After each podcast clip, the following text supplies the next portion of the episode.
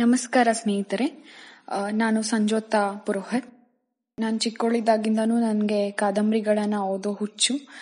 ಬಹುಶಃ ನಾನು ಏಳನೇ ತರಗತಿನಲ್ಲಿದ್ನೇನೋ. ಆ, ಅವಾಗಿನಿಂದ ನಮ್ಮಮ್ಮ ತಗೊಂಡು ಬರ್ತಾ ಇದ್ರು ಕಾದಂಬರಿಗಳನ್ನ ಅವ್ರಿಗಿನ್ನ ಮೊದಲೇ ನಾನು ಓದಿ ಮುಗಿಸ್ಬಿಡ್ತಿದ್ದೆ. ಸುಧಾ ಆಗಿರ್ಬೋದು, ತರಂಗ ಆಗಿರ್ಬೋದು, ಕರ್ಮವೀರ ಗ್ರಶೋಭ ತುಷಾರ್ ಅಥವಾ ಯಾವುದೇ ಮ್ಯಾಗ್ಝಿನ್ ಅಥವಾ ಡಸ್ಟ್ಬಿನ್ ಅಲ್ಲಿ ಒಂದು ಯಾವ್ದಾದ್ರು ಯೂಸ್ ಮಾಡಿ ಕನ್ನಡ ನ್ಯೂಸ್ ಪೇಪರ್ ಬಿಸಾಕಿದ್ರೆ ಅದನ್ನ ಕೂಡ ಎತ್ಕೊಂಡು ಬಿಡಿಸಿ ಓದ್ತಾ ಇದ್ದೆ ನಾನು. ಅಷ್ಟೊಂದು ಓದೋ ಹುಚ್ಚು. ನಮ್ಮಮ್ಮ ನನ್ನಿಂದ ಬಚ್ಚಿಡ್ತಾ ಇದ್ರು. ನಾನು ಓದ್ಬಾರ್ದು ಅಂತ ಕಾದಂಬರಿಗಳನ್ನೆಲ್ಲ ಬಚ್ಚಿಡ್ತಾ ಇದ್ರು. ಅವಾಗ ನಾನು ಪ್ರತಿ ಕಾದಂಬರಿ ಓದಿದ್ಮೇಲೂ ಯಾವ್ದು ಓದಿದೆ ಅಂತ ಬರ್ದಿಟ್ಟಿದೆ. ಸೊ ಬಹುಶಃ ಸೆವೆಂತ್ ಅಲ್ಲಿ ನನಗ್ ನೆನಪಿರೋ ಹಾಗೆ ಬಹುಶಃ ಒಂದು ಅರವತ್ತು ಕಾದಂಬರಿಗಳನ್ನ ಓದಿದ್ದೀನೇನೋ. ಹಾಗೆ ಬೆಳೀತಾ ಬೆಳೀತಾ ಅದು ಗೀಳು ನಿಲ್ಲೇ ಇಲ್ಲ. ಹಂಗೆ ಕಂಟಿನ್ಯೂ ಆಯ್ತು. ಇವಾಗ ಎಸ್ ಎಲ್ ಭೈರಪ್ಪ ಸರ್ ಅವ್ರ ಫ್ಯಾನ್ ನಾನು. ಅವರ ಪ್ರತಿಯೊಂದು ಕಾದಂಬರಿಯನ್ನು ಓದಿದ್ದೀನಿ. ಹಾಗೆ ತೇಜಸ್ವಿ ಸರ್ದು ತರಾಸು, ಸುಮಾರು ಕಾದಂಬರಿಗಳನ್ನ ಓದ್ತಾನೆ ಇರ್ತೀನಿ. ಹಾಗೆ ಪ್ರತಿ ಕಾದಂಬರಿಯನ್ನು ಓದಿದ್ಮೇಲೆ ಅದ್ರ ಬಗ್ಗೆ ನನ್ನ ಅನಿಸಿಕೆ ಕಥೆಯ ಏನು ಸ್ವಲ್ಪ ಸಾರಾಂಶ ಅದನ್ನ ನನ್ನ ಶಬ್ದಗಳಲ್ಲಿ ಬರೀತಾ ಇರ್ತೀನಿ. ಇವತ್ತು ಇಲ್ಲಿ ಗ್ರಹಭಂಗದ ಬಗ್ಗೆ ಹೇಳಬೇಕು ಅಂತ ಇಷ್ಟ. ಎಸ್ ಎಲ್ ಭೈರಪ್ಪ ಸರ್ ಅವರ ಕಾದಂಬರಿ ಗ್ರಹಭಂಗ ಇದು ಕನ್ನಡದಲ್ಲಿ ಧಾರಾವಾಹಿಯಾಗಿ ಕೂಡ ಬಂದಿದೆ. ಇದು ಹತ್ತೊಂಬತ್ ನೂರ ಇಪ್ಪತ್ತನೇ ಇಸ್ವಿಯಿಂದ ಹತ್ತೊಂಬತ್ ನೂರ ಐವತ್ತನೇ ಸುಮಾರು ಮೂವತ್ತು ಮೂವತ್ತೈದು ವರ್ಷಗಳ ಕಾಲಾಂತರದಲ್ಲಿ ನಡೆದಿರುವಂತಹ ಕತೆ. ಈ ಕಾದಂಬರಿ ಬಗ್ಗೆ ಹೇಳಬೇಕು ಅಂದ್ರೆ ಇದೊಂದು ಭಾವನೆಗಳಿಂದ ತುಂಬಿರೋ ಕಾದಂಬರಿ ಎಮೋಷನಲ್ ಕಾದಂಬರಿ, ಆತ್ಮವಿಶ್ವಾಸ ಹೆಚ್ಚಿಸೋ ಕಾದಂಬರಿ, ಹೇಗೆ ಬದುಕಬೇಕು ಅಂತ ತೋರಿಸೋ ಕಾದಂಬರಿ, ಒಬ್ಬ ಮಹಿಳೆ ಮನಸ್ಸು ಮಾಡಿದ್ರೆ ಏನೆಲ್ಲ ಮಾಡ್ಬೋದು ಅಂತ ಹೇಳೋ ಕಾದಂಬರಿ. ಈ ಕಾದಂಬರಿನಲ್ಲಿ ಮುಖ್ಯ ಪಾತ್ರದಲ್ಲಿ ಬರೋದು ನಂಜವ್ವ ಅಂತ ಒಬ್ಬ ಮಹಿಳೆ. ಇದು ಹಳ್ಳಿನಲ್ಲಿ ನಡೆಯೋ ಕಥೆ ಆಗಿರೋದ್ರಿಂದ ಈ ಭೈರಪ್ಪನವರು ಇನ್ನು ಹಳ್ಳಿ ಭಾಷೆಯನ್ನ, ಹಳ್ಳಿ ಬೈಗುಳಗಳನ್ನ ಕೂಡ ಸ್ವೇಚ್ಛೆಯಾಗಿ ಉಪಯೋಗಿಸಿದ್ದಾರೆ, ನೇರವಾಗಿ ಬರ್ದಿದ್ದಾರೆ. ಹೇಗಿತ್ತು, ಜನರ ಸ್ಥಿತಿ, ಅವತ್ತಿನ ಪರಿಸ್ಥಿತಿ ಹೇಗಿತ್ತು ಅಂತ ಬರ್ದಿದ್ದಾರೆ. ಈ ನಂಜವ್ವ ಇವಳು ಬ್ರಾಹ್ಮಣ ಕಂಟಿ ಜೋಯಿಸರ ಮಗಳು. ಅಲ್ಪ ಸ್ವ- ಸ್ವಲ್ಪ ಓದಿರ್ತಾಳೆ, ಸ್ವಲ್ಪ ತಿಳುವಳಿಕೆ ಇರುತ್ತೆ. ಇವಳಿಗೆ ಮದುವೆ ಸಮಯ ಬಂದಾಗ ಕಂಟಿ ಜೋಯಿಸರು ಚೆನ್ನಿಗರಾಯ ಅನ್ನೋ ಹುಡುಗನ್ನ ನೋಡಿ ಇವಳ ಜೊತೆ ಮದ್ವೆ ಮಾಡಿಕೊಡ್ತಾರೆ.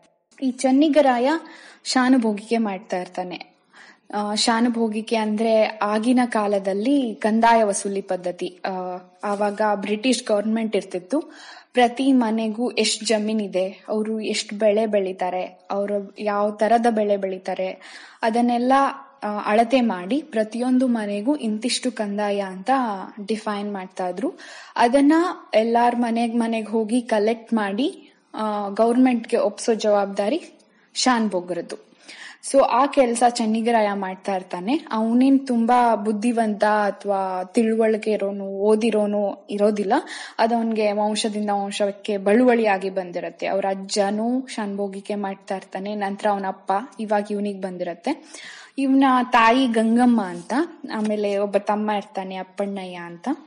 ಮದ್ವೆ ಶುರುವಾತಲ್ಲಿ ಮದ್ವೆ ಆದ ಹೊಸದ್ರಲ್ಲಿ ಎಲ್ಲವೂ ಚೆನ್ನಾಗಿ ಸುಸೂತ್ರವಾಗಿ ನಡೀತಾ ಇರತ್ತೆ. ಸ್ವಲ್ಪ ಹಾಗೆ ಜೀವನ ಸಾಕ್ತಾ ಇದ್ದಂಗೆ ನಂಜವ್ವ ಮತ್ತೆ ಚೆನ್ನಿಗರಾಯರ ಮಧ್ಯೆ ಸಂಬಂಧ ಒಂದ್ ಸ್ವಲ್ಪ ಹಾಳಾಗಕ್ಕೆ ಶುರು ಮಾಡುತ್ತೆ. ಕಾರಣ, ಚೆನ್ನಿಗರಾಯನ ಅಮ್ಮ ಗಂಗಮ್ಮ. ಈ ಗಂಗಮ್ಮ ಯಾವ ತರದ ಮೆಂಟಾಲಿಟಿ ಅಂದ್ರೆ ಹಳೆ ಕಾಲದಲ್ಲಿ ಕೇಳಿದೀವಿ ನಾವು, ಅತ್ತೆಯರು ಹೇಗಿರ್ತಾರೆ, ಸೊಸೆನಲ್ಲಿ ಹುಡುಕ್ ಹುಡ್ಕೋದು, ಅವ್ರು ಕೂತ್ರೆ ತಪ್ಪು, ನಿಂತ್ರೆ ತಪ್ಪು ಅನ್ನೋದು, ಆ ತರದ ಮೆಂಟಾಲಿಟಿ ಗಂಗಮ್ಮನದು. ಸೊ ಇವಳೇನ್ ಮಾಡ್ತಾಳೆ ಚೆನ್ನಿಗ್ರಾಯನ ಚೆನ್ನಿಗರಾಯನ ತಲೆ ತುಂಬ್ತಾಳೆ, ನಿನ್ ಅವ್ ಹೆಂಡತಿ ಬಗ್ಗೆ, ಅಂದ್ರೆ ನಂಜವನ ಬಗ್ಗೆ ಇಲ್ಲ ಸಲ್ಲದನ್ನ ಹೇಳಿ ಚೆನ್ನಿಗರಾಯನ ತಲೆ ತುಂಬ್ತಾಳೆ. ಚೆನ್ನಿಗರಾಯನ್ಗೂ ಅಷ್ಟೊಂದು ತಿಳುವಳಿಕೆ ಇಲ್ಲದೆ ಇರೋದ್ರಿಂದ ಅಮ್ಮ ಹೇಳಿದ್ದು ನಿಜಾನ, ಸುಳ್ಳ ಅಂತ ಪರಾಮರ್ಶಿಸಿ ನೋಡೋ ಅಂತಹ ಬುದ್ಧಿ ಇಲ್ಲದೆ ಇರೋದ್ರಿಂದ ಅಮ್ಮ ಹೇಳಿದ್ದನ್ನೆಲ್ಲ ನಂಬ್ತಾನೆ. ಹಂಗೆ ದಿನ ಹೆಂಡತಿ ಜೊತೆ ಜಗಳ ಆಡಕ್ ಶುರು ಮಾಡ್ತಾನೆ, ಹೊಡಿತಾನೆ.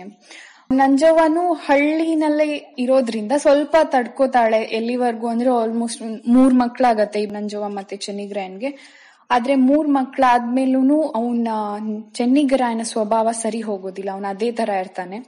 ಆಮೇಲೆ ಸ್ವಲ್ಪ ದಿನ ಆದ್ಮೇಲೆ ಶಾನುಭೋಗಿಕೆಯನ್ನು ಬಿಟ್ಬಿಡ್ತಾನೆ ಕಂದಾಯ ವಸೂಲಿ ಮಾಡೋಕ್ ಹೋಗೋದಿಲ್ಲ. ಇದರಿಂದ ಮನೇಲಿ ಊಟಕ್ಕೆ ಎಲ್ಲ ತೊಂದರೆ ಆಗುತ್ತೆ. ಮೂರ್ ಮಕ್ಕಳನ್ನ ಸಾಕೋದು ನಂಜವನ್ಗೆ ತುಂಬಾ ಕಷ್ಟ ಆಗುತ್ತೆ. ಸೊ ಅವಾಗ ಅವಳೇ ಶಾನುಭೋಗಕ್ಕೆ ಮಾಡಕ್ಕೆ ನಿರ್ಧಾರ ಮಾಡ್ತಾಳೆ. ಬರೀ ಇವಳು ಎಲ್ಲರ ಮನೆಗೆ ಹೋಗಿ ಕಲೆಕ್ಟ್ ಮಾಡೋದು, ಬರೀ ಗಂಡನಿಂದ ಸೈನ್ ತಗೊಳ್ಳೋದು ಮಾಡ್ತಾ ಇರ್ತಾಳೆ. ಹೀಗೆ ಮಾಡ್ತಾ ಮಾಡ್ತಾ ಊರ ಮುಖಂಡ್ರು ಏನಿರ್ತಾರೆ, ಪಂಚಾಯತಿ ಮುಖಂಡ್ರು ಅಂತ ಇರ್ತಾರಲ್ಲ ಅವ್ರದ್ದೆಲ್ಲ ಗೌರವಕ್ಕೆ ಪಾತ್ರಳಾಗ್ತಾಳೆ. ಆಮೇಲೆ ಇನ್ನೇನು ಗಂಡನ್ ಕಾಟ ತಡೆಯೋಕೆ ಆಗದೇ ಇಲ್ಲ ಅನ್ನೋವಾಗ ಗಂಡನ್ ಮನೆ ಬಿಟ್ಟು ಆಚೆ ಬರ್ತಾಳೆ ತನ್ನ ಮೂರ್ ಮಕ್ಕಳನ್ನ ಕರ್ಕೊಂಡು. ಇರೋಕೆ ಮನೆ ಇರೋದಿಲ್ಲ. ಯಾವುದೋ ಒಂದು ಪಾಳ ಬಿದ್ದ ಜಾಗದಲ್ಲಿ ಬದುಕ್ತಾ ಇರ್ತಾರೆ. ಶುರುವಾತಲ್ಲಿ ತುಂಬಾ ಕಷ್ಟ ಆಗುತ್ತೆ. ಮೂರು ಹೊಟ್ಟೆ ಸಾಕಿ ತಾನು ಬದುಕೋದು. ಮುತ್ತುಗದ ಎಲೆ ಅಂತ ಸಿಗ್ತಾ ಇರತ್ತೆ. ಆ ಎಲೆ ಕಟ್ಟಿ ಜೀವನ ಸಾಗಿಸ್ತಾ ಇರ್ತಾಳೆ.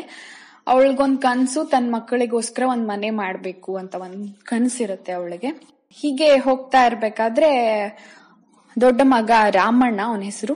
ಅವನು ಹೈಸ್ಕೂಲ್ ಮುಗಿಸ್ತಾನೆ. ಅವನು ಅಪ್ಪನಂಗೆ ಇರೋದಿಲ್ಲ. ಅಮ್ಮನಂಗೆ ತಿಳುವಳಿಕೆ ಇದ್ದು ಒಂದ್ ಸ್ವಲ್ಪ ಬುದ್ಧಿವಂತನಿರ್ತಾನೆ ಸೊ ಅದರಿಂದ ಅವಳ ಬಾಳಲ್ಲಿ ಒಂದು ಭರವಸೆಯ ಬೆಳಕು ಅಂತಾರಲ್ಲ, ಆ ತರ ರಾಮಣ್ಣ. ಇನ್ನು ಮಗಳು ಪಾರ್ವತಿ ಮದ್ವೆ ವಯಸ್ಸಿಗೆ ಬಂದಿರ್ತಾಳೆ. ಊರ್ ಹಿರಿಯರ ಸಹಾಯದಿಂದ ಒಬ್ಬ ಒಳ್ಳೆ ಹುಡ್ಗನ ನೋಡಿ, ಹುಡ್ಗ ಮೇಷ್ಟ್ರು. ಅವನ್ನ ನೋಡಿ ಅವನ ಜೊತೆ ಮದ್ವೆ ಮಾಡ್ತಾರೆ ಪಾರ್ವತಿಯದು.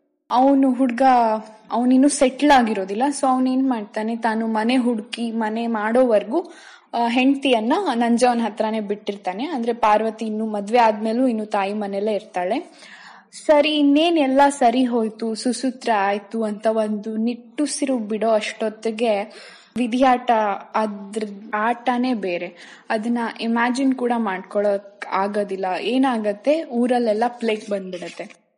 ಸೊ ನಂಜವನ್ ಮನೆನಲ್ಲೂ ರಾಮಣ್ಣ ಮತ್ತೆ ಪಾರ್ವತಿ ಇಬ್ಬರಿಗೂ ಪ್ಲೇಗ್ ಬರುತ್ತೆ.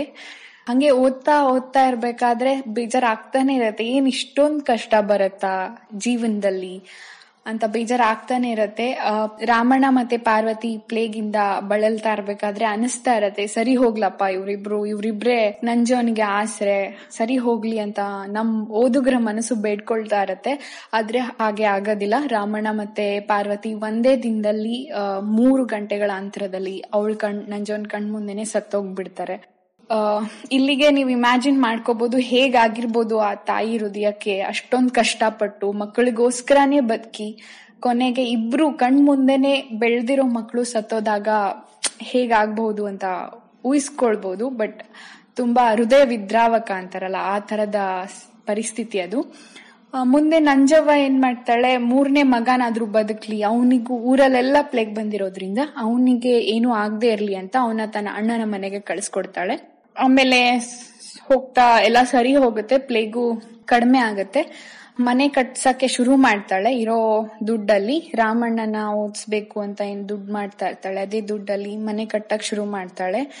ಆದ್ರೆ ಮನೆ ಇನ್ನೂ ಪೂರ್ತಿನೇ ಆಗಿರೋದಿಲ್ಲ, ಆದ್ರೆ ಅಷ್ಟೊತ್ತಿಗೆ ನಂಜವ್ವ ಸತ್ತೋಗ್ಬಿಡ್ತಾಳೆ ಅಲ್ಲಿಗೆ ಕಣ್ಣಲ್ಲಿ ನೀರು ಬಂದ್ಬಿಟ್ಟಿರತ್ತೆ. ಗಂಡ ಚನ್ನಿಗ್ರಯನ್ಗಂತೂ ಏನು ಇದ್ಯಾವುದು ಸಂಬಂಧನೇ ಇರೋದಿಲ್ಲ. ಅವನಿಗೆ ಭಾವನೆಗಳೇ ಇರೋದಿಲ್ಲ. ಇಬ್ರು ಮಕ್ಕಳು ಹೆಂಡತಿ ಸತ್ತೋದ್ರು ಅವನಿಗೆ ಬುದ್ಧಿನೂ ಬರೋದಿಲ್ಲ. ಅಮ್ಮನ ಮಾತ್ ಕೇಳ್ಕೊಂಡು ಇನ್ನ ಪೆದ್ದು ತರ ಆಡ್ತಾ ಇರ್ತಾನೆ. ವೇಶ್ಯರ ಮನೆಗೆ ಹೋಗೋದು, ಹೀಗೆ ಆಡ್ತಾ ಇರ್ತಾನೆ. ಸೊ ಮುಂದೆ ಏನಾಯ್ತು? ಅವಳು ಕಟ್ಟಿಸ್ತಾ ಇದ್ದಿದ್ ಮನೆ ಏನಾಯ್ತು? ಮೂರನೇ ಮಗ ಏನಾದ ಅಂತೆಲ್ಲ ತಿಳ್ಕೊಳಕ್ಕೆ ಕಾದಂಬರಿ ಓದ್ಲೇಬೇಕು ನೀವು. ನಾನು ಇಷ್ಟು ಓದಿರೋ ಕಾದಂಬರಿಗಳಲ್ಲಿ ಇದು ಒಂದು ನನ್ಗನ್ಸಿದ್ದು ಇದು ತುಂಬಾ ಎಮೋ ಎಮೋಷನಲ್ ಕಾದಂಬರಿ. ಇಂತ ಮಹಿಳೆಯರು ಸುಮಾರು ಜನ ಇದ್ದಾರೆ ನಮ್ಮಲ್ಲಿ ಸಿಂಗಲ್ ಇಂಡಿಪೆಂಡೆಂಟ್ ಮದರ್ಸ್ ಅಂತ. ಸೊ ಮಕ್ಕಳಿಗೋಸ್ಕರನೇ ಬದುಕ್ತಾ ಇರ್ತಾರೆ. ತಮ್ಮ ಕೈನಲ್ಲಿ ಒಂದ್ ಬಳೆ ಇಲ್ದಿದ್ರು, ಬಳೆ ಮಾಸಿ ಹೋಗಿದ್ರು ಮಕ್ಕಳ ಜೀವನ ಕಲರ್ಫುಲ್ ಆಗಿರ್ಲಿ ಅಂತ ಬದುಕ್ತಾ ಇರ್ತಾರೆ. ಅವ್ರಿಗೆ ಯಾರ ಆಸರೆನೂ ಇರೋದಿಲ್ಲ. ತಮ್ಮ ಸ್ವಂತ ಬಲದ ಮೇಲೆ ದುಡಿತಾ ಇರ್ತಾರೆ. ಸೊ ಅದು ವುಮೆನ್ ಎಂಪವರ್ಮೆಂಟ್ ಅಂತ ಹೇಳ್ತಾರಲ್ಲ, ಅದ್ರ ಬಗ್ಗೆ ಭೈರಪ್ಪನವ್ರು ಬರ್ದಿದ್ದಾರೆ ಈ ಬುಕ್ ಅಲ್ಲಿ. ತುಂಬಾ ಬೇರೆ ಬೇರೆ ಭಾಷೆಗಳಿಗೆ ಅನುವಾದ ಆಗಿದೆ. ಹಳ್ಳಿಯ ಜೀವನ ಹೇಗಿರತ್ತೆ, ಹಳ್ಳಿಯ ಜನರ ಮನಸ್ಥಿತಿ ಹೇಗಿರತ್ತೆ, ಅಲ್ಲಿ ಕಾನೂನು ವ್ಯವಸ್ಥೆ ಹೇಗಿರತ್ತೆ, ಅದೆಲ್ಲ ಓದಿದ್ರೆ ಕ್ಲಿಯರ್ ಆಗಿ ಗೊತ್ತಾಗತ್ತೆ. ಭೈರಪ್ಪ ಸರ್ದು ಒಂದು ನಂಗೆ ಏನ್ ತುಂಬಾ ಇಷ್ಟ ಅಂದ್ರೆ, ಅವ್ರು ಯಾವಾಗ್ಲೂ ಹೀಗೆ ನೇರವಾಗಿ ಬರೀತಾರೆ. ಯಾವುದಕ್ಕೂ, ಅಂದ್ರೆ ಇದನ್ನ ನಾನು ಬರೀತಾ ಇದ್ದೀನಿ ಈ ಮುಂದೆ ಏನಾಗಬಹುದು ಅದ್ರ ಬಗ್ಗೆ ಭೈರಪ್ಪನವರು ಯೋಚನೆ ಮಾಡೋದಿಲ್ಲ. ಇದರಿಂದಾಗೇನೆ ಇನ್ನು ನೇರ ದಿಟ್ಟ ಅಂತ ಹೇಳ್ಬೋದು ಅವ್ರ ಬರವಣಿಗೆ. ಸೊ ದಯವಿಟ್ಟು ಗೃಹಭಂಗ ಓದಿ. ಧನ್ಯವಾದಗಳು. ಸ್ನೇಹಿತರೆ, ಇದೇ ತರಹದ ವಿಮರ್ಶೆಗಳಿಗೆ ಕೇಳ್ತಾರಿ ನೆಲಿಕಾಯಿ ಪ್ರೊಡ್ಕಾಸ್ಟ್ ತುಂಬಾ ಧ್ವನಿಗಳಿದಾವೆ, ತುಂಬಾ ಕತೆಗಳಿದಾವೆ ಹಲವು ನಿಮ್ಗೆ ಇಷ್ಟ ಆಗ್ತವೆ. ಒಂದ್ಸಾರಿ ಬಂದ್ರೆ ನೀವು ಮತ್ತೆ ಮತ್ತೆ ಬರ್ತಾನೆ ಇರ್ತೀರಾ? ಇಲ್ಲಿವರೆಗೂ ನನ್ನ ಕಥೆಯನ್ನ ಕೇಳಿದ್ದಕ್ಕೆ ತುಂಬಾ ಥ್ಯಾಂಕ್ ಯು